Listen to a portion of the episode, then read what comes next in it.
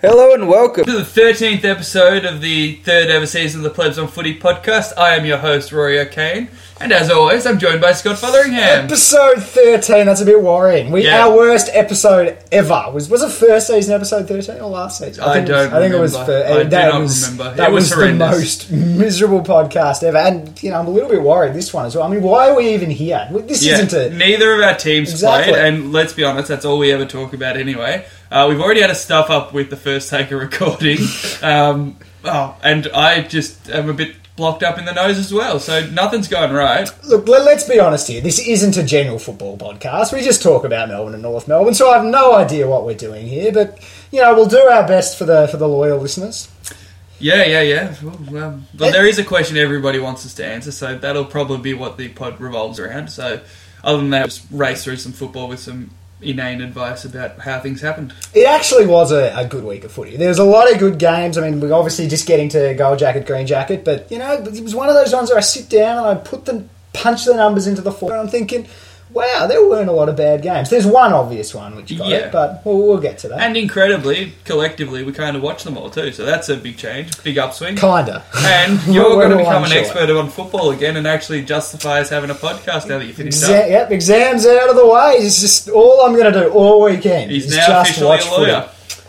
Well, I'm not. I'm not quite there, but you know, I'm on the track. But anyway, uh, on to gold jacket, green jacket. Sure thing. Everyone's favourite segment with the, the title derives from the line in Happy Gilmore, Gold Jacket, Green Jacket, Who Gives a Shit? And we give 3 2 1 votes for the most meaningless games of the round. And good round this one. Uh, one vote wasn't wasn't that meaningless. Actually, a pretty interesting game. yeah, Hawthorn defeated Adelaide by 56 points. I mean, it was a, it was a boring margin. The game was over early. Everyone was watching the soccer.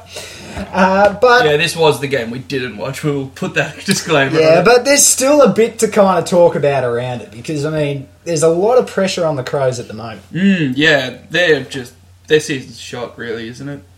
It's hard to come back Uh, here. no, we had this argument last week. I don't think they're quite out of it, but they've got. I think they've got a tough few games out. I think they've got like West Coast, Geelong, and someone else good. They've got a really tough year, so they they need to really lift soon. And things we're starting to hear, I never know how much to read into Hmm. all this stuff about off field stuff about this camp, which was apparently the the worst thing that a football club's ever done. Um, they're making it sound like a concentration camp. But now, don't you feel so glad that Melbourne didn't go on your camp? I mean, this could have happened to you. This could have been you. Well, I mean, kinda.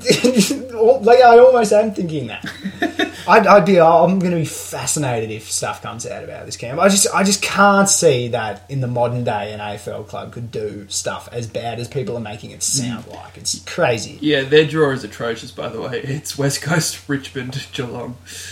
How many of them are at home? Uh, two. Uh, Uh, I reckon they'll, they'll scrape one, mate. They Richmond probably need away. two to keep themselves. You know, yeah, this this tough. could put the nail in the coffin for their season. And at a certain point, maybe they'll uh, do what Port Adelaide did in 2006 and just put the cue in the rack, put some people out to pasture, have some early season surgery so they can have a real crack at the Mate. preseason. G- Giving it away, we're going to bring up conversations about that later on. Yes, look, if we had just g- moved on from there, nobody would have had the idea that we were giving No, anything no, we're away. just, we're just, you know, we're getting people excited about that coming up. But they- look, they're not playing with a lot of heart. They're not. They, they don't. They don't seem like a happy club. And maybe we're just reading too much into what we're hearing through the media. But Yeah. the way they're playing, they- they're not playing as a unit in the same way they did last year, where they were just they were so selfless and worked so hard for each other. But they don't have so many of their best players. It's hard not to see that how it's broken down. They've missed Sloan pretty much the entire year. They've missed Brodie Smith, who gives them run off half back for the entire year, and he's not coming back. They missed Brad Crouch the entire year. Like, there's so many key players. Tex Walker's missed games. So's uh, Lynch. It, it's been incredible how many players have missed games. GWS esque. And can you explain to me, or try to explain to me, why Ellis Yeoman was dropped? He has been he's been super super important in holding. He's averaging the 23rd most contested possessions in the league, just quietly. Is that a good thing? Is that that's is that a high? Well, it's suppose- higher than most suppose- players. yeah, I suppose it's pretty good. Yeah, twenty third is not the most exciting number. I don't know. For a guy that got dropped, it's pretty impressive. yeah, I, I, honestly I don't understand that at all. That Yeah, no. Um, John. Pyke looked at your fantasy side and said, "I'm sick of this guy." they're struggling for midfield depth, and you drop the one player who's been lifting them. I, I think that's really odd. So there's something weird going on with that footy club, but I think maybe one day we'll find out about it. Um, and you think there'll be a book written on it uh, sometime in the future? nah, it'll be a Damien Barrett interview. investigation. It'll be a reveal all on the footy show, Yeah, yeah, probably. that's what'll happen. They'll be pretty excited about that. and Uh, nobody will watch. How about your boys, the Hawks? You're, you're not a big fan, but uh, that's a that's a pretty impressive win. And your your other boy, Sicily, who you do you like him or not at the moment? I, I don't Um, know. I'm sort of torn. Like he's in my draft fantasy team, which ups the ante a lot for having to like him. I'm That's the only reason you. Oh yeah, no, I like I yeah. still despise him. Um, it's also the fact that he's moved to halfback, so I don't totally feel like I lost the argument I had two years ago. You did lose the argument. Give up on that. I'm not giving up. He is it. better than Mason Wood. He is an excellent, excellent footballer, Sicily. I haven't seen uh, James Sicily single-handedly beat Sydney, just Adelaide. Yeah, exactly. Mate, it's, it's not just his intercept marking, which is impressive. His kicking is bloody beautiful. Yeah, well. no, he, oh, his use off halfback is incredibly impressive. I don't know. I think the same I thought about Hawthorn all year. Apparently, they've got a fantastic run home, so They've got a crazy. Real- It's like North Melbourne standard, Yeah. maybe even better than that. So they're a real shot to run into the eighth. It's probably between North and Mm. Hawthorn for eighth in a lot of ways. Mm-hmm. Um, but yeah, they're they're what I thought they were for since about round four. Really, they're okay and they're old. I heard that they're I, front I runners they, they will make the eight. I reckon. They'll make the eight. Yeah, you back him in. Yeah, I think with with their draw and they're playing some pretty decent footy. I don't know. They lost to Brisbane, so I don't think any games are shoe in for them. I suppose that is true. Uh, That's true. yeah, I, I just think, yeah, they're apparently front runners for Sloan. So if they get him, it changes the equation a little bit. They get a lot more uh, midfield firepower, but Mm-hmm. without that, I can't see them improving much. So yeah, they're at least a big fish away, and then I think they've got more room to go down than they've got to go up. But anyway, let's move on. Moving on, two votes. Uh, all, this game probably just faded a little bit out of interest, but uh, Freo defeated Carlton by 57 points. Uh, but it would have been at half time. That was one of the more fascinating games. Seventy-seven to seven, with no goals kicked by Carlton. I was enthralled by the first half. It was a training drill. They didn't like. They didn't put any effort in defensively. Mate, that that footage of Sam Rowe's chase when they ended up kicking one the goal square. There were about three free Yeah. players in the goal square. It's disgusting. That that is that's actually the worst thing I've seen on a footy field. And I, I supported Melbourne through the Mark Neeld era. I saw a lot of lack of effort. You're a you, you, I thought uh, effort was never the problem with the Neeld era. It was Uh, no, no. plan. Eventually, they realised they had no game plan, so there was no point even trying. so the effort did go. Eventually, they they My mistake. They didn't like the bloke either. Uh, but that that was astonishing. That that chase from him. That, that that is the most disgraceful thing I've seen on a footy field. Yeah, it was pretty abhorrent. Um, yeah, I don't know what Wayne Carey would say about it if he calls Alex Rance's diving disgraceful. So uh, it, there's just no excuse for the way they played. Well, do you think there's pressure should be that should be applied to Bolton? I don't. No, I don't. And you know, I've always thought he's a good coach, and I, I think we saw enough signs for a while that he is. But uh, the wheels have just come off. Like Yeah, it's, it's just weird. uh, what they're playing. And I've, I've heard all this commentary during the week about I don't know what they're trying to do, what their brand is, etc. We had a really clear idea of their path for a long time, what they were trying to build. It's I'm just trying to copy Paul Roos early. yeah, but like, of course they're not. They're not going to look like you have any idea what they're trying to do at the moment because they're just so out of form and so low on confidence. They're not even trying. When when a team isn't putting in effort, you're never going to have any idea what their structures are meant to be because they're not going to be going to those structures. Yeah, I think the best uh, the best argument for keeping Bolton around is what would you get by replacing him with, say, Alastair Clarkson? You can't actually turn this team into a good side with a better coach. So why would you bother sacking the coach? But you can't do him- it. You can't do it quickly. Yeah, but like the list is the problem. Until the list improves, no coach is going to get anything out of that side. Yeah. So why would you sack the coach and not give him a chance to develop along with the list? And if you get to a point where you expect more from the list and think the coach is underperforming, then you change and the guy's got a pla- the replacement's got a platform to mm-hmm. build on. Like if they sack Brendon Bolton and replace him, they're doing exactly the situation they brought Brendon Bolton into, which is a list devoid of talent Yep. and a club in shambles. And, And- and just what's the point? And their their rhetoric has been so consistent around we're trying to rebuild, we're trying to build a team for the future. We've got a core group of talented kids, which they do have, and we've got a coach who's trying to teach them, you know, defensive habits, and then we're trying to build layers on Yeah. top, etc. It's been so sort of consistent, and I think if you sacked him now, it would just it would gut the club even mm. more. They've got to have some stability for those kids to, to build into. Yeah, and Rhys Palmer tweeted about the lack of culture at the club, and if you sack the coach here, you don't give yourself the chance to establish one. So Yeah. I know. Moving on to Freo though, really positive signs. Their last two weeks have been pretty good. Um, the Adelaide win, regardless of Adelaide's form, for a club like Freo, is a good win. No, no, I, I, I honestly, I'm quite excited about Freo. And then they're a team who've managed to stick. I, I think there was a bit of pressure on Ross Lyon last year, and they hmm. decided we'll keep the coach. It's about rebuilding the list. We've got to. Get the players in there. And they've got a lot of talented kids. They've got a really good top end of quality footballers, good leaders Yeah, around well, the club. when you start with probably the best player in the league, or at least one of the top two Yeah. or three, it's a lot easier to do these kind of things. And the only one they're really going to lose that's that matters to them is Sandy. and it, that matters a lot. But yeah, but they've got a pretty solid replacement in Sean Darcy. Yeah. What he showed last year was adequate, and he's young, Hmm. so he, they're not going to go from Mason, not Mason, Aaron Sandilands to yeah, well, early Mason Cox. They're not going to have that massive drop off. And he, he Darcy played in the um, in the WAFL this week. Oh, I did think he? yeah, he, uh, I read the old the old AFL website talking about the in second the team, mix, the yep. in the mix thing. Yeah, and uh, yeah, I think he had like forty odd, maybe it was fifty hit outs, and supposedly played really well. And he like when he comes in, it doesn't feel like there's a big difference to when Sandy's in because they play such a similar style. It's incredible how similar they are. Yeah, they, they look the same. So, uh, yeah, that'll be handy for them, and they're looking pretty good, the Dockers. But anyway, we should uh, move on to three votes. Uh, do you have anything to say? No? Well, why would I? Am I supposed to? I don't know, you just look like you're upset I was moving on. But anyway, three votes. I was just uh, taking a sip of my beer. Three votes. Port Adelaide defeated the Western Bulldogs by 57 points. So, to those teams we say, Gold jacket, green jacket, who gives a shit? yeah, this was a pretty clear gold jacket, green jacket. Port Adelaide yeah, were good by to a watch. country mile. They, they were really good to watch. It was some really sexy footy, but they weren't up against much. The, the first quarter, the Dogs were horrendous. There was just no.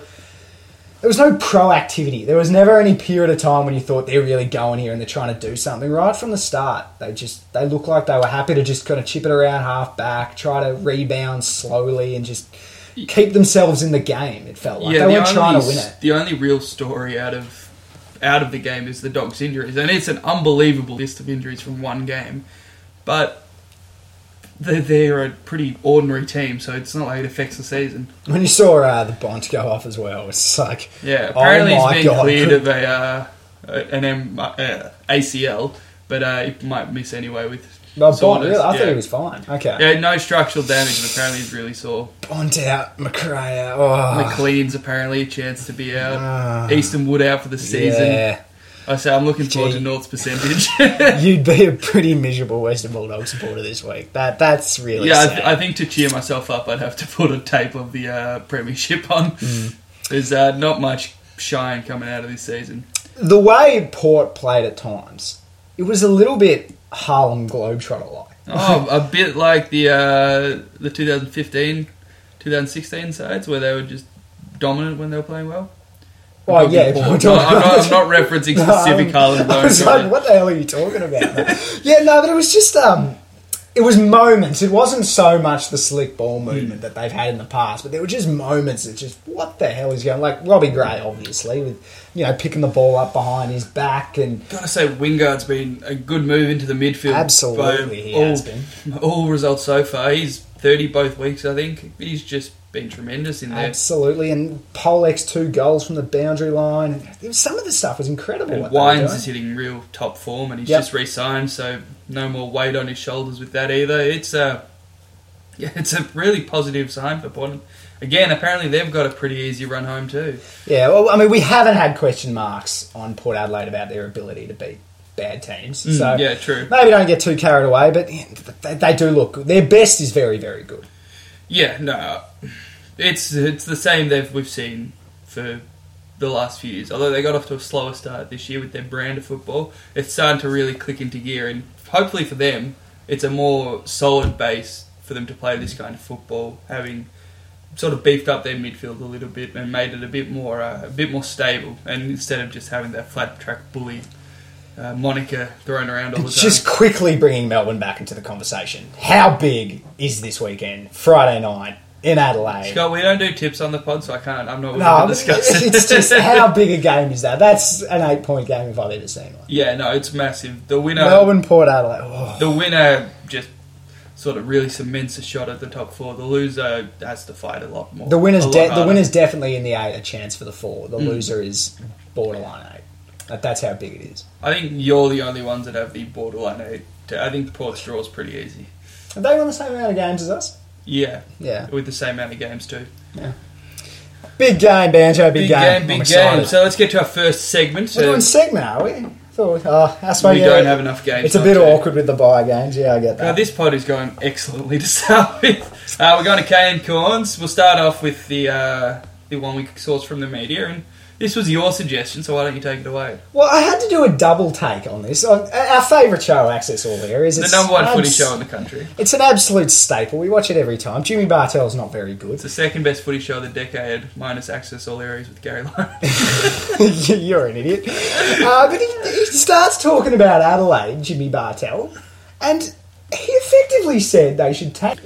Yeah, he apparently has very high opinions of this uh, South Australian crop in the yeah, he said they should give up on this season. They should start resting a few players because there's quite a few South Australian players in the top ten in this draft. It's like what's ridiculous? There's probably three. Um, one is guaranteed to go number one, and it's there's no Adelaide could lose every game by hundred points from here on out, and they wouldn't be able to get him. Then there's Izak Rankine at who might be around the top five mark, and there's one other guy who I forget his name around the top five mark, and Yeah. don't they have your pick as well? Uh, yeah, yeah, I suppose they yeah, would. and I think I think they they'd be able to trade up and get those guys Yeah, anyway. but, but that, really that's not my criticism on my criticism. Like it's a very controversial thing to say. Like you, refuse to use the word tank, but Hmm. he effectively did say it. And you know my opinion on tanking. But having been a Melbourne supporter, it simply does not work. It is the dumbest thing a club can do. I've got to say though, is the difference between tanking from here and just getting some injured guys a chance to really rest and lead into the next season, and doing what you did for the I entirety don't of know. I don't think we lifetime. tanked from round one. Well, you came pretty close a few We just years. we uh, towards the back end we started you- getting a bit you were- experimental. You've been belted the entire year up to that point anyway. You didn't really ever have to tank. We no no no. We, I, we didn't tank from round one. We tanked from around this point. I think. I mean, we were so bad by this stage. It's Adelaide can still make the eight. It's absurd. Like Melbourne were literally in a position where it was impossible to even play finals. Yeah. and we were awful, and we decided to tank. And it made some sense at the time, but that was still the dumbest thing I've seen in football. Yeah, it also set you back years It took us back about five years doing that, and now this is suggesting out of a team who played in the grand final last year. Talk about killing culture, and the culture's already in trouble at that club. Yeah, it's pretty ridiculous. You'd think they'd want to really band together and try and show something. in the back Exactly, trying to get season. themselves some confidence build next into year. 2019, but no, Jimmy Bartel, the doyen of list management that he is, has decided that they should tank. It's it's a very very Rare odd Chris. Pelchen in the, Jimmy Bartel these days. He's, he's becoming a, he's becoming a new Kane. Bit I of a. Gary Buck- Buckenara. Why Gary back at Buccaneer? And they both wrote articles in the Herald Sun or Fox Footy talking about how smart they were when they've had a lot of things backfire. It's, it's just a little reference to myself. Shocking reference, Banjo. But anyway, my Kane Cornes are yours. Uh, we're going yours because mine's a much bigger call that we need to discuss properly. Okay, well, I, I've, I've led into it a little bit, but I think Robbie Gray, I think you can make a very strong argument he's the best player in the competition. He has been very consistent for five Has years. the most skills or is the best? I, I'm going to go with best, and he, I I think it's a fact here. Oh, Buddy maybe in his different sort of explosive Buddy way, but in terms of like silky skills, Yeah, he- he's I think he's second behind Shaun Higgins. Yeah. no, I think he's clearly number one. Some of that stuff he did on Thursday night Yeah, was freaky. His agility can and change that. of direction is insane. and, and his ball handling. Crazy good, as some commentators might say. But no, yeah, he's a freak, but he's not number one. I, He can't carry a midfield in the same way that Five, Dusty, I think he would be in the top three stoppage players in the competition. And he's also an extremely good forward. Um, if he plays deep forward, if he plays high half forward, any of those positions, he's one of the better ones in the comp. I don't think he's quite a top three stoppage player. I think he, his creativity in a stoppage, not many players do that. I, No. I reckon Pendlebury can do that, Bont can do that, that sort of creativity. I'm struggling but saying he's the, one of the top three most creative in a stoppage is different from saying he's one of the three best. Because the best midfielders in competition very often do it in a different way. The guys that we traditionally throw in that best midfielder argument, Dangerfield does it through pace and power. Five just brute force. Dusty the same sort of thing. He does it in a different way, which does make him stand out. But I don't think he's the best. Can I just say this? If Robbie Gray played for Collingwood, Oh. how much higher would we rate him? Uh, I think we, incredibly. I think high. we would talk about Fyfe, Dangerfield, Martin Gray. I In think. I, saying- I, I honestly think In saying that, though, Pendlebury's probably been underrated his entire career. Oh no, he hasn't. Everyone got around Pendles for a long time. Yeah, but he's probably been underrated the last five. I reckon his last five he's dropped off a bit, to be honest. Yeah, maybe. Uh, maybe. mate, Robbie not Gray would, he would if he were in Melbourne, he would be heavily in the discussion. I do have to give you a shout out for taking the cane corn segment so seriously. You decided to throw in a port uh, port call that was overly positive in true spirit of the man. so uh, well done. Mine though, mine is to be honest more Damien Barrett than uh, Kane Cornes. The entire AFL executive should be sacked for the incompetency they've shown over the entire no, not year, ten years. They've been shit for so long. I thought when I was What the hell are you? What? What are we? What are you what, saying? what Can you explain decision? any of what that? good decision has any uh, person in the AFL leadership made? oh, in the last 10 come years? on, mate. The fixture's fucked. the MRO is fucked, and it got worse from when it was the MRP. Well, the state of the game, they're about to butcher it and change the rules 15 different ways, which is an awful idea. What have they done well? Even the AFLW, which is great, they're about to ruin as well by putting stupid conferences and making it five games a year. I'm gonna say something a bit odd here, Banjo. It's not an easy job what they have. It's not as hard so as they made much, it look. There is so much attention. You can't get it right. The fixtures, that'd be so hard to get right. I agree, but the core couldn't do any principles, better. the core principles that they've put in place are just wrong. Equalisation has been a massive success. Massive, massive. There you go. success. They've done one, and they've fucked up everything else that actually has to Do do. what do you think of free agency? Do you reckon that's a success or a Not the way they've run it. They could have done it better. It goes against tradition, but I think it's probably where the game will inevitably It had to one get day. It there eventually, but I don't think they had. the game. I think the compensation's bullshit. The fact that you got picked two for Frawley is ridiculous. hey, They Frawley's fucked that up. The fact mate. that we didn't get a good pick for Daniel Wells is ridiculous. The fact that uh, Geelong got picked 21 for Motlop is ridiculous. So who are you going to put in place of the AFL executive? Obviously, Scott. Me. The plebs on footy. The plebs on footy Is that what you're suggesting? The plebs on footy army. Asking like the three listeners we have, we'll do it and we'll do it better. We'll Well, look- run a lean, mean operating machine. Look, I've criticised you We in the got past. you can be the judge to be the MRO. I've criticised you in the past for not going with bold enough calls. I mean, this one's quite bold, sacking the entire AFL executive. I think if Kane Cornes went out and said this, I, I think that would be quite Kane I, Corns. I am sick of their shit, Scott. They're, they're not good at their jobs, and at Oh, right. point, they have a hard job. They, they made some mistakes, yes. they've made more mistakes than they've gotten right. It's a bit corrupt, that's it. It's a lot corrupt. They also all went to the same high school, which is fucked. Anyway, let's move on. Who's they all? Everyone on the AFL executive went to the same Like 50% of them went to Xavier. Is that true? Yeah, You're just no, pulling that. We No. need our fact checking. It might not be fifty percent, but an abnormal percentage All of them right, went to whatever, Xavier. whatever, Gill went to Xavier. Simon Lethlean, who uh, got protected in the boys' club after having an affair, went to Xavier. He got sacked. He got given another job. Oh, come on. He was You on got Vicky They actually followed your suggestion Bill, on this count. uh, Gil, Gil McLachlan practically Barnaby Joyce Simon Lethlean. Got, him, got him another job. oh, banjo. Anyway, we move on to some footy. yeah, sure. Sydney defeated West Coast by 15 points.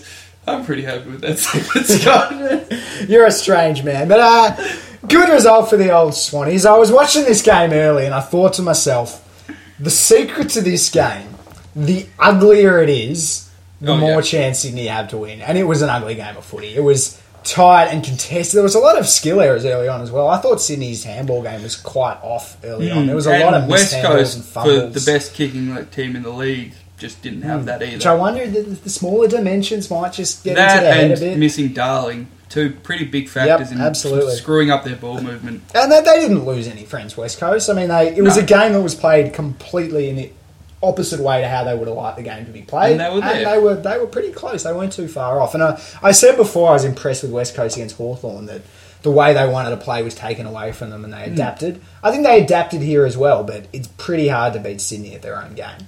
Yeah, and it was just a night Sydney had made for them. No Barrass for uh, for West Coast also made Yep. that McGovern actually had to play on Buddy. They didn't have another option, which takes away so much of what makes them good defensively. Not having the intercept marking really cuts down their options.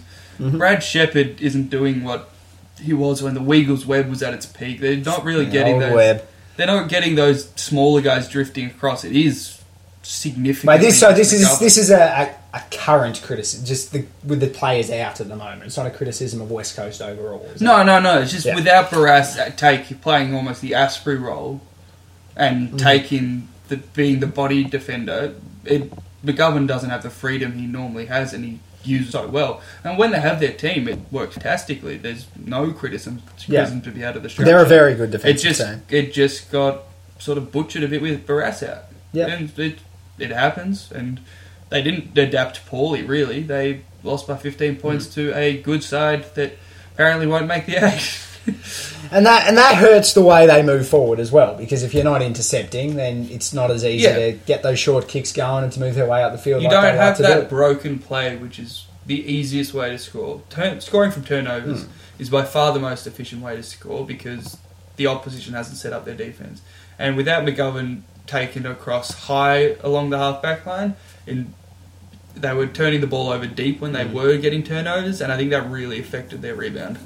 So they were a little bit ripe for the picking, and you know eventually they're going to lose one after having 10 in not, a row, yeah. having not lost a game since round It's one. kind of hilarious to Sydney that it as was, well. Yeah, both Yeah. Sydney, but oh yeah, no, West Coast are impressive. They, they haven't put a foot wrong really. Losing to Sydney isn't a shame. No. like No, not at all. if Melbourne lost to Sydney, I don't think you'd be particularly worried unless you got flogged. Yeah, Yeah, yeah, exactly right.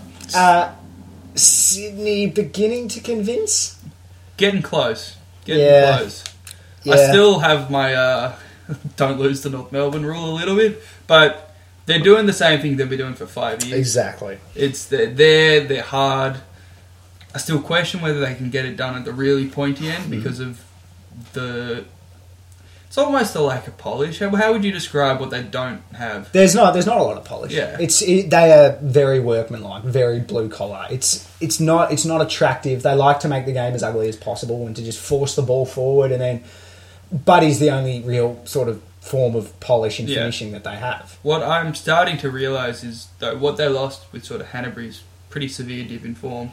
Yeah, Kind of replaced to a certain extent with Heaney. Heaney's playing very well. different player, but the linkage that Hannebery was able to provide along the ground and through his Mm. run, Heaney sort of mimicking that through the air. His overhead marking's insane. Mm. I, he's so strong with his hands. He's it's actually like a really good. I've a lot of the best midfielders in competition are so much stronger overhead than you'd really think.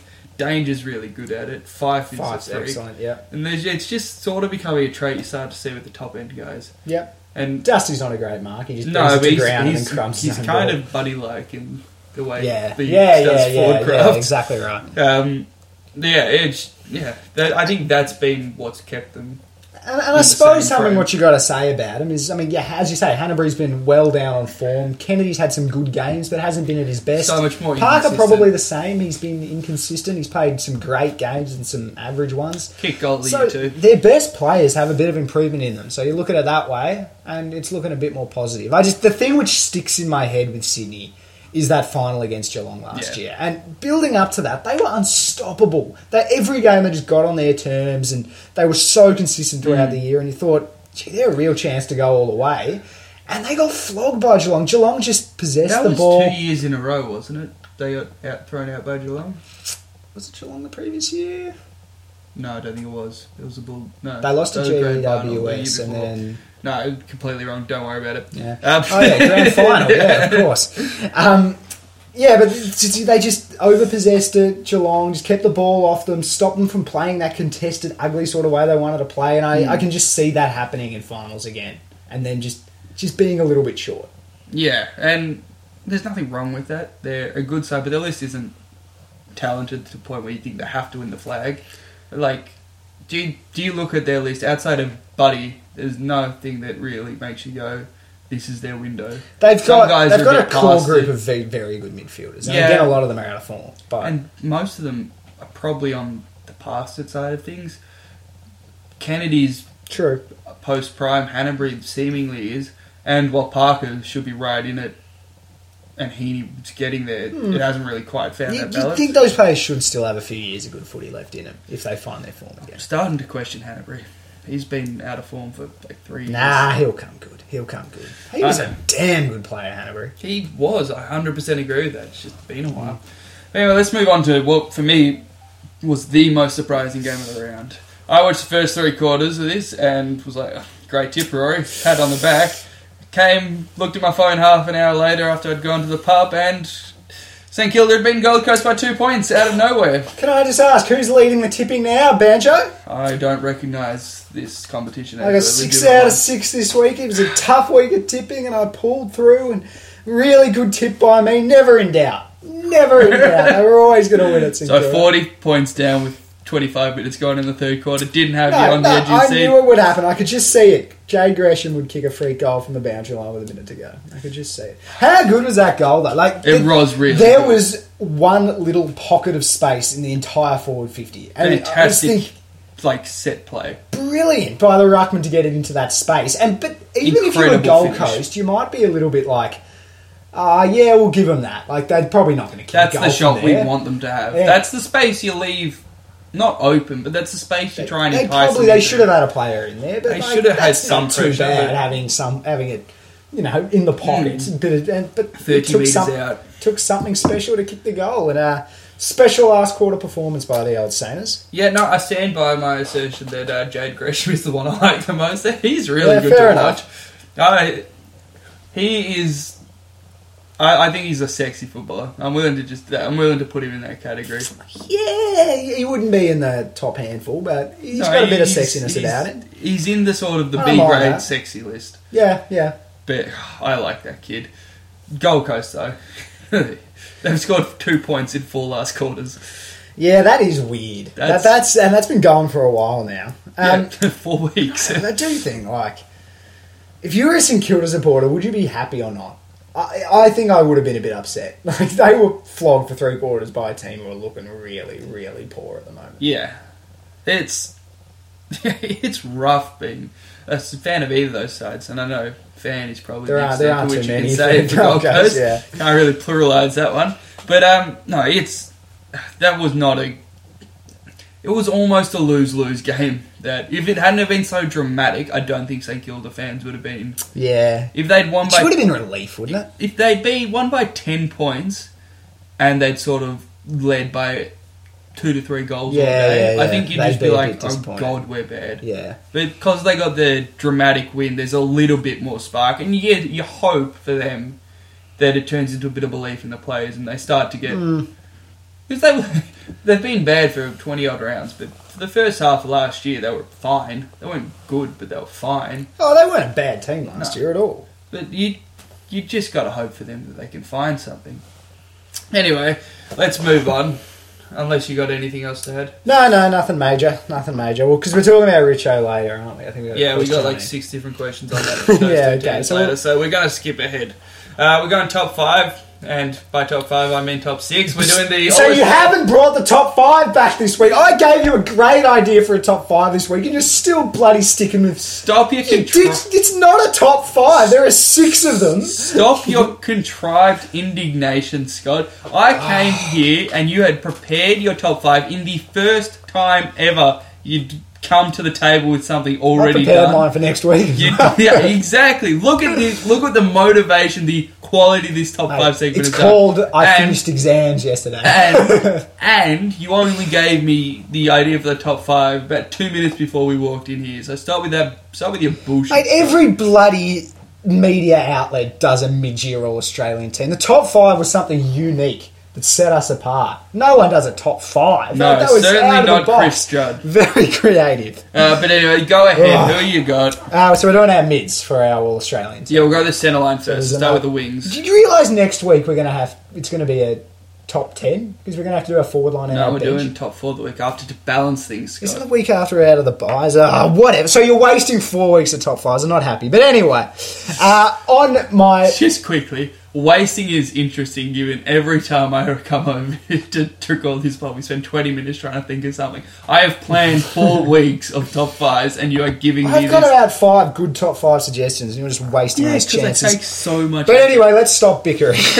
on my left wing, I've got uh, Jack Macrae. On, I've decided to chuck him on the wing. I know he's not really a winger, but he's probably Yeah, he's a centre square midfielder. and He's pretty good Yeah, at but it. there- I think- but he's my- the closest to a winger that of someone I feel comfortable putting in the All Australian outside of another guy who's a centre square midfielder. My on ball brigade are absolute balls. so, so Macrae can just get pushed out to the wing, and Yeah. he'll move well and move into space I've got well. pretty similar. Macrae's my winger. Who's your centre? Uh, my centre, you're not happy with this. I know this. We discussed this earlier. I'm putting Paddy Cripps in. I think what he has done in an awful team, single-handedly carrying them, winning contest. He's the best contested ball player in the comp. He has been utterly unbelievable how good Patrick Cripps has been. And for a kid as well, it is astonishing. I think he should easily be in the All Australian team. I have real queries about his impact on the game. People talk about Tom Mitchell's impact as though he just doesn't He do anything like with the 30 ball. contested possessions Yeah, game. and either handballs it sideways or butchers the kick. He's not. His disposal No. is poor. Oh, he's not a great kick, but his hands are all right. He's pretty good. But they in don't go any. There's no forward thrust. He doesn't generate anything. It's always he Ah. crabs a lot with the ball sideways. It's just I don't, don't think his ball use is as damaging as what it should be to be an All Australian. He's a- a good, great young player. What but he's about the not quite standard he sets though for a terrible team? If you're setting a standard, you'd hope they would do something, Scott. He's there's no Oh, one mate, following. mate, what he has give him a done, what he has done this season's unbelievable. I have Nathan so Jones respect never. for that man. Nathan Jones never deserved to be an All Australian team. Don't give Paddy Cripps his spot. Cripps is better than Jones ever was. He is. That's Cripps is an absolute star. I believe you. I just don't think he's quite an Nah. Australian. no, you're a grump. I got He's- Tom Mitchell as my centre. Yeah, okay. Well, he's in my team. as Yeah, well. so you're not going to argue. Yeah, do you want to say anything about him, or just we'll wait till you- we'll he gets wait a till lot of the football. uh, on my right wing, I've got Andrew Gaff on the wing, and again, he's not quite a winger, but he spent a lot of time on the wing. And if you put him there, he's going to perform pretty well there. Yeah, no, uh, the exact same logic. What he's done to his game to step up has been incredible. It's been great to watch. though. He's, He was always very good. Yeah, well, he was an All Australian two years ago. Yeah. He's uh, might he's a, a fair bit better this year, so he should be there again. Yep, rounding his game out and very impressive. So you go on the ruck. Uh, yeah, I mean, we know it's Maxwell Gawn because he is a champion. Look, he's pretty good, but he's only been the second best ruck You're, so you're far not, no, you're not telling me you're not putting Maxwell in. I'm not putting Maxwell. Oh, you're just trolling. You just want a bit of controversy Scott, on if- the pod. if I done you this- know he's the best ruckman in the comp. If I'd done this last week, yeah, you could have accused me of trolling. Oh, but I didn't do it last week. I did it this week, and I've just watched He him get off week. absolutely destroyed He had an off week. by the All Australian ruckman He has Brodie been Grundy. consistently better than Grundy. He's a more all-round ruckman. I haven't he's, seen Max He's a get far, 30 touches. far. You like tap ruck work. He's a far better tap ruckman. Well, than- that, that didn't bear out on uh, Queen's birthday, did it? I don't think Grundy's tap rucking was great. He just kind of neutralised He- the contest he- and they won the clearances. What? Well, how else do you judge great tap work other than getting significantly more hit outs? But it wasn't like team sexy tap works that he did. He just he, he was very Yeah, competitive. you're right. He was just better than Gawn at Yes, the tap he work. was. Gawn had a bad day, but Max is a far better tap ruckman. I just I don't think you can, I don't think you can argue Maxwell with this Gawn selection. is- I think this is the least controversial selection we'll have in the entire All Australian Maxwell Gawn is do. clearly the best ruckman in the comp. Uh, my yeah, I've got Tom Mitchell as my was it a rover or a ruck rover or whatever one of Ruck rover. So the fact that you've put Tom Mitchell as your ruck rover shows how con- shows the contempt you've taken this segment. Do you think there's a difference between a He should be and a, a ruck rover, not a ruck rover. Oh, sh- what is the difference? Explain Height. it to me. I've got a six foot three behemoth in Nathan Fyfe as my ruck rover. He's a guy who could, in the old days, go third man up, and he's a par ruck. He's part time ruck. Mate, they s- play in the I- same position. They I- start in the centre square I have and do gone the for same thing. flexibility. I've got my backup ruckman right there next to him, giving him moral support, and that's why. That is why Grundy will be a better ruckman than, in my team than Gawn will be in yours. The kind of support he's getting. Yeah, all right. Well, I've got uh, Fyfe as my. And he's standing a little bit further away, not there. I'm right. Oh, it's exactly the same. They're, my on-ball brigade is Cripps, Mitchell, and Fyfe. Now that is that is a they are balls. Yeah, I've gone a a similar type player in a better team. Oh, you haven't. I've gone You have Cunnington. not. You are a selfish. You are a biased piece of crap. You are not putting Cunnington in your team. Cunnington, who broke the world On the field. I mean, he did sneak into the bench if he's Cunnington, who lucky. broke the world record for uh, contested possessions this year, is a fantastic overhead mark and is the number one reason North Melbourne You is the number one disgrace. number one converter of uh, goals from kickouts. It's, it's down to his overhead marking ability. In the kangaroos crossing, as David King likes to say. No, he's a fantastic footballer and deserves his place there. Just because the uh, the the plebs, no, the landed gentry of the MCC can't trek over to Etihad to watch another football team play and understand what real good footballers look like. I've watched North games. Oh, not without your Can goggles I just point out to you that Clayton Oliver wasn't on my field? He'll he may come but I, because I'm not a biased dickhead like you are, you're a disgrace. Nah, that is that is the all Australian midfield. I'm getting, You're just I'm lucky- getting sick of you You're and just your North lucky I Melbourne put Shaun crap. Higgins on the half forward. How are they Didn't good? have- Yeah, You're just lucky to put Shaun Higgins on the half forward line. Didn't have two midfielders in there. yeah, he's going to be on my half forward line as well. Oh, is Um, he? Oh. Yeah, I wasn't happy about it, but th- there's not a lot of good small forwards. But anyway, that's a next week discussion. Oh, I'm just so. How can we fast forward? We're going to beat the Bulldogs by 100 You, points. you and can you're look, going to say you nothing can look about us. forward to next week. Let's get to the game of the round, though. Richmond defeated Geelong by 18 points. I don't think this game proves that Geelong can't beat Richmond, which is the most important takeaway for me. Yeah, Richmond, are- they're really uh, frustrating. Not the right. They're, they're frustrating to watch in the sense that it always feels like the game's on, and it feels like the other team's in it, and then they'll just they'll just do something ridiculously good out of nowhere and just finish the job, and they'll do that like twice. Their Um, breakaway speed is fantastic through their Mate, that passage along the boundary line where, Yeah. they, where they socketed along twice and Caddy whacked it on and then Rioli got the rundown tackle holding the ball. That just sums up Richmond. Just it's not, it shouldn't have been a free kick, though. I probably agree with you, but it was a great passage of play, and it just it sums Richmond up. It's just it's it's not Yeah, pretty. there wasn't a real possession there. They didn't pick the ball up and deliver a and late just pass. and they just get it done. It's just clinical, and they do it so consistently. And uh, watching the first quarter, the last quarter of that game, early on, you thought this is a real contest, and then that happened, and there was another one where I think Edwards got a clearance, Yeah. and then just banged it on the boot, and had a man on their own in the forward line, and they just ran into open goal, and it's just all of a sudden the game is over, Hmm. and it's just they're just so good at finishing the job. yeah, you've got to sort of just admire their ability to kill a game really quickly. They've done it to how many teams so far this year? It's been Yep. phenomenal. They're they're a bloody good They just put the foot down, and it's just the game's done. I don't think the, on the flip side, I don't think Geelong played particularly well. And to be honest, neither team played particularly well. It wasn't a great game of football. It was in the wet, and I don't was think we intense saw. but ugly. Yeah, I don't think we saw the best of either side here. Mhm. But I think for Geelong to be able to answer that, because they got blown off the park in the qualifying final, for them to have a significantly better performance, and I know it's half the crowd and not the pressure of a final, but it, it looked good. Ablett was good again. Selwood was pretty good. Dangerfield, something's wrong though. He's I don't understand how little they're playing him. as a Yeah. midfielder. He's Yeah. got to be carrying something. I, I think I'm, I'm almost certain he would be. Yeah. Um, a bit of analysis I heard from uh, old mate Garry Lyon about the game. Can He- I just ask why you haven't taken full on credit for this like we normally do? no, I don't. I, I, I never do that. I never steal other people's stuff. I always it's always from SEN or Access or Leaders. That's about Which is pretty much an SEN But- offshoot. But Garry on SEN, uh, he was talking about how he thought the difference in the game was early on they put Dangerfield deep to bother Rance, and he took Yeah. Rance out of the game, and it worked so well for Geelong, and Geelong killed it for a that little first period quarter of was time. excellent from Geelong. And then Richmond decided to put Vlastuin back, and Yeah. he played that sort of Rance role and stood in the hole, and he thought that was the turning point of the game. It's becoming a real thing of modern footy, isn't it? The idea of those important defenders and how to manage them. I, I think there was Yeah, you clearly don't play them on a man if you can.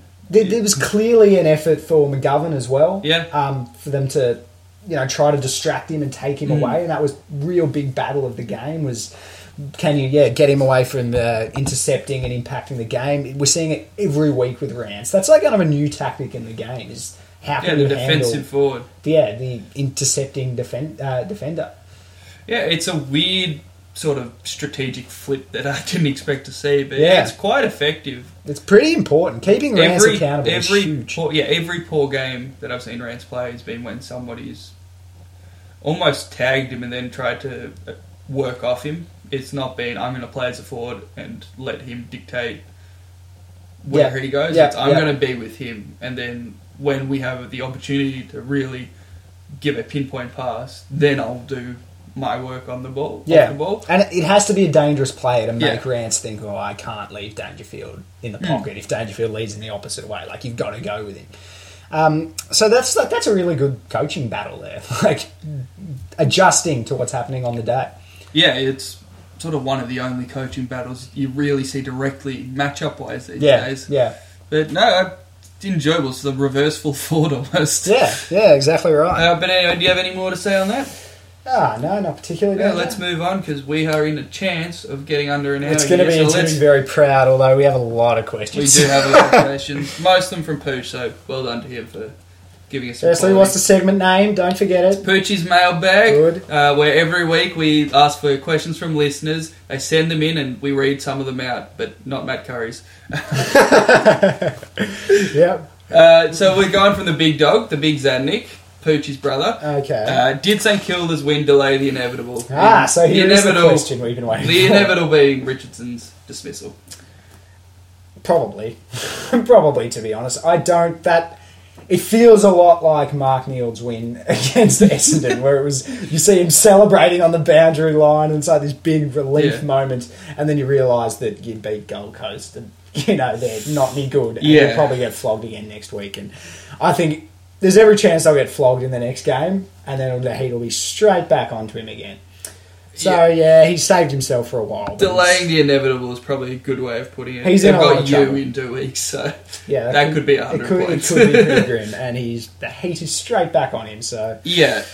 yeah, I think that he might get saved by the idea that you do a Richmond or a Collingwood and you rebuild the coaching structures around him. Hmm. And like, let's be honest, if we're talking about Carlton not being Bolton's fault, do you really blame Richardson for what's going on at St Kilda? I mean, who knows? Who knows? We do so much guesswork with who's a good coach, unless you're actually within the Yeah. four walls. Who knows? I I'm never that impressed when I hear Richardson talk about the game. I Mm. I don't know. He doesn't. He, he goes. He's on 360 with uh, Chris Scott. Chris Scott comes across as a lot more intelligent. He, he, just, Yeah. he speaks a lot better and a lot clearer. Um, but again, that's that's media. Who knows? He could be a great coach. Don't know. Yeah, exactly. I'm just going to ignore the next question because that's just Pooch patting Richmond on the back. Uh, where does Shaun, Bo- Shaun Burgoyne rank in the best Indigenous players of all time? It's a poochy question. It is another Pooch question. That's a good question from the pooch. He's been he's been a fascinating footballer, Burger. He was absolutely Linden. Uh, We haven't used that in a while. Yeah. He was completely Linden at Port Adelaide. We thought his career I was. like how something you haven't used for ages you don't feel the need to explain. the segment we have every week. Oh, that must they'll figure it out. Linden done. um, but yeah, he, he was completely gone, and he's come back and like he's played nearly 200 games for Hawthorn. That's incredible, and obviously That is so much more than I thought he was going to play there. And he's such a he's just always an important Mm. cog. I don't think if you read his resume, apart from the premierships and the games, I think he might have been All Australian once. yeah, Uh, best and fairest, I'm not sure if he's won any. no, But um, he's just, he's always extremely important to his team, and he's done that for 350 games. So, Indigenous players of all time, I, he would he'd be right up there. yeah, I find it hard to rank players I never saw. But there's guys like Polly, Bobby like, Farmer, yeah. uh, a lot of people say he's the best player ever. yeah, Sam like Newman passionately says that. long freak. Never saw him play Yeah. really. Uh, it's Buckalope from North that are revered by my dad, so they might have been good. The Krakouer Brothers type stuff. But so I don't know where he ranks there. But out of the players I've seen, he's below Goodes. He's below Buddy, obviously. He's below Buddy. He's, Uh, he's below Andrew McLeod, I think. yeah, he's probably below Betts. I disagree.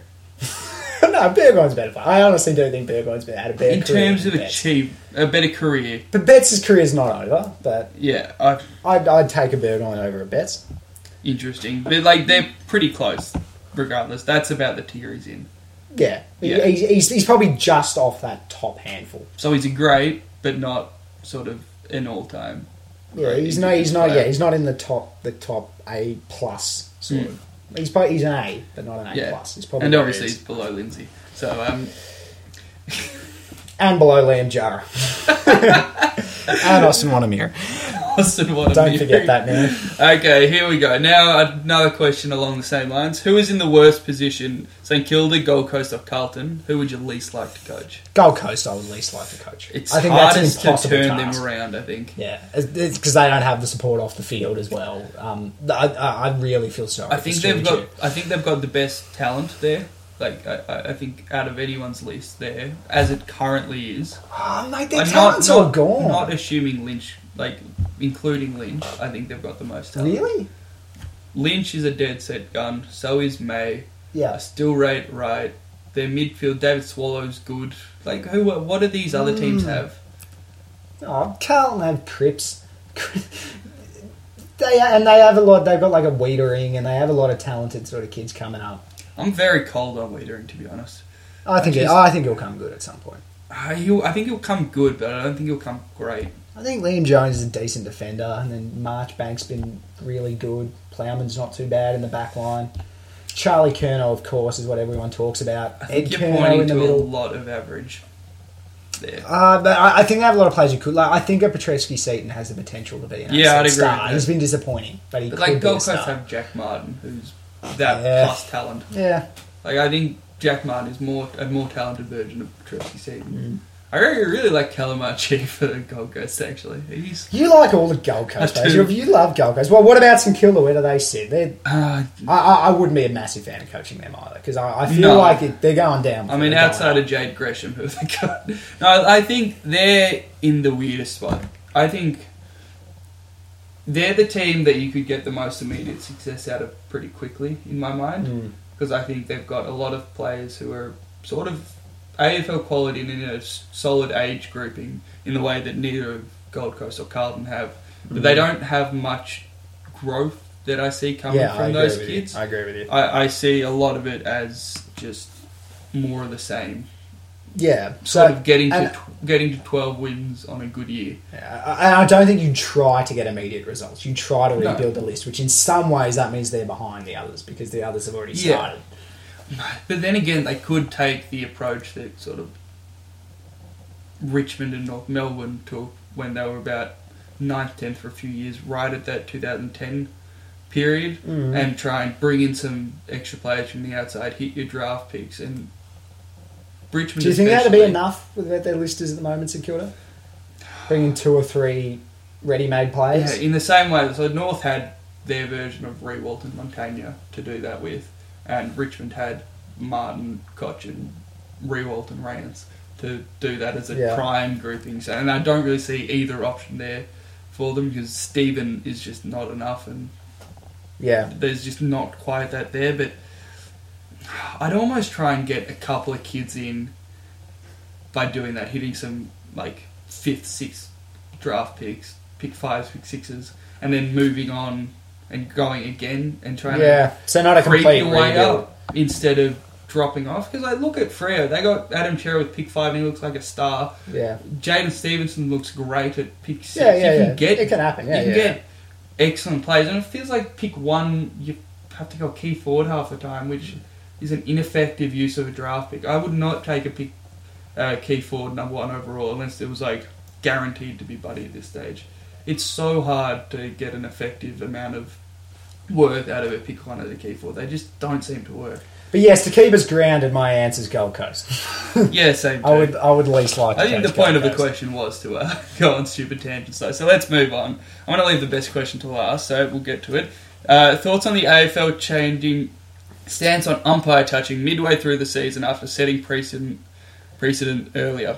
I don't think Dusty should get rubbed out. I just don't think they should change the rules midway through the season. That's from Charlie. Charlie always tracks his own opinion at the end of the question, he's- doesn't he he? very much takes his cue from Kurt, but I actually forget to exclude Charlie's opinion when I take his question. Well, I mean, they, they, they literally did change the rules. It's actually ridiculous if you how hear- Dusty got off. if you hear what Michael Christian said, he's like, well, as a group, we decided we're going to interpret intentional as meaning was like dismissive and aggressive or something as like that. meaning not intentional. yes, Something exactly other than right. intentional. And um, it's like when the word literal ways- came to mean literal and not literal. I prefer that explanation than the previous one of it wasn't intentional because he wasn't touching the guy. Because it's, they're, in that situation, they're trying to say we're following the rules Yeah. and saying something which makes no sense. Or at least now they're saying we've changed the rules and this is how it's going to be interpreted Yeah. from now on. However, Michael Christian doesn't have the, the right to be changing the rules. No. That's not his job. So that's not it's not good. That's And not a well doing it halfway through the season after you've suspended multiple players for touching the no, umpire. no. no, But uh, on his on, if that is the how intentional Hmm. is interpreted, I think all of the decisions have probably been right. Hawkins was a bit. It was a. It was very soft, but it was a little bit of a protest. Uh, the May one he got off because he, he wasn't protesting; he was just kind of explaining actions in the same way Dusty was. The bum tap from Willie Rioli that that was the right decision, not rubbing Yeah. him out on that basis. I don't Um, know, Ed I- Curnow was pushing him away in like a. I struggle to sort of see how he's yelling at the umpire about a decision, then shapes up and gives him a nudge. Is not. But uh, he was, deserving ex- he was ex- but he wasn't nudging him because he's saying I disagree with you. He was explaining something. I something. don't to know. him. I don't. I don't. I don't see how he got off there. No, no, I thought he'd get rubbed out. He probably should have, and they'll definitely They- change the name. no, they will change the rule properly. They couldn't year, have sure. number one and two missing out on the Brownlow. Yeah, That, yeah, that yeah, might yeah, have had a little reason to do with it. Anyway, we're getting one from uh, your mate. Apparently, didn't know you had those that I didn't know. But we got Oh. what about Andrew Brayshaw, Adam Cerra, and Ed Langdon become quite possibly the greatest midfield trio to ever play the game? That's from Damien. Can I just quickly give a little anecdote about Damien to begin? This bloke was he was brought up as a passionate Collingwood supporter. His dad is one of the most passionate Collingwood supporters I've ever met. He was just a dead set, flat, one-eyed Collingwood supporter. In about grade five or six, he just all of a sudden says, "You know what? I barrack for Freo now," and we all thought he was taking the piss. The guy's now like 24 years old, and he's a passionate Fremantle supporter. And the main an incredible turnaround. the main reason he changed teams was because he loved Paul Medhurst, who was at Freo. The next season, he got traded to Collingwood, and he's stuck with Freo for some reason. Uh, but anyway, when you told me that, sir, I did not believe it. no, I it's- still don't believe he's, it. he's, he's a hilarious fella, old Dana. We should have our first interview, bring him on, and ask him about the thought process. I, I don't think he could explain it. He just likes them, like I do, but I like Melbourne more. Uh, but anyway, we talked a bit about them last week. That they have a really good young list of kids. I think Cerra's looking the best out of those three. Although Langdon's been very, very consistent and very impressive. Yeah, they've just all they've hit on all of them, and even Brayshaw, who we were less high on, he looks good. Yeah. He looks oh, for a first like- year, he looks definitely a tick. He yeah. looks solid, and yeah, I've just I find it amazing that he didn't include Fyfe there. who's Oh no, they're the, they're the young up and yeah, but he's going to be there for another five, t- seven years. Five, he's not going anywhere. Do you add in like a, a Darcy Tucker? I reckon he looks alright He too. does look and okay. I like Blakely, who's still pretty young. They've they've got a lot of good kids in there. I'm excited about the Dockers. Yeah, mate. and I think most exciting for them, Cox looks okay up forward. Taberner Yeah. looked okay before he got We hurt. talked about Darcy as well. They've Yeah, got, they've they've got a real core list building there. It's it's good stuff. Yeah, uh, just keep waffling on while I get the question, last question up. There we go. Um, so this is a very important topic that we take very dearly, and probably we're not going to keep it under an hour because of it. So, what's more impressive, the St Kilda comeback against Gold Coast this week, or the fact that, or Pooch placing the hard tag on a Queensland girl? Look, this right. is a big announcement. We are a family on the Plebs on Footy podcast. if you contribute, we will shout you out because look, you're one of four listeners. And this deserves a mention. The big pooch has landed himself a missus. Unfortunately, it might mean he never comes back, but who knows? We keep our fingers crossed. I'm not happy. He's he's getting an enormous head already. this girl can learn to wear a coat, so maybe he will come back. What? It's Oh, oh, great. okay, yeah. But Poochie, he gets a, a big head quicker than any human being I've ever met. Takes and his catch head is cricket. growing. Can you can you Doesn't even do anything to earn the wicket. what Still, did what It's got did, a wobble on. Can you say what he said to you? Oh, this uh, is during the unbelievable. week? This is beyond borderline insulting. This is a flat out disrespectful comment. I, I, He pointed out to me that the status relationship change uploaded on Facebook has more likes than our Facebook post. He's he's been our most loyal listener from the start. And he gets a woman for us. five minutes and he disrespects us like that. That's that's a disgrace, Poochie. I think we should get rid of his We are long-time friends. You have no no proof that she will be a long-time girlfriend. Oh, Jesus, mate, don't say that. But look, I, I can. When he comes back down to Melbourne, I think he will struggle to fit through the door. His head will just be enormous, and it's it's it's very much worrying me. Yeah, and look, we did some investigation, and uh, I'm just going to say, I think uh, she was a bigger contributor to the life pool than Pooch. so I think we're still going, taking you, Brody, taking for a run for your money, Pooch. No, so I, don't get I too reckon far ahead of send in. What do you reckon we should rename the segment to? Because Poochie is not loyal anymore. He I, I vote we name it after our uh, lost producers of time immemorial. Now, Whitey will come back though. He's loyal, unlike the Pooch. oh, I can't He believe just he likes did that travelling to a lot. Uh, I think that just about wraps us up. We're just over an hour. Oh no! I would have, I would have come under too if you hadn't said that. But anyway, thanks for listening. Have a great, I don't know, week. come back next week.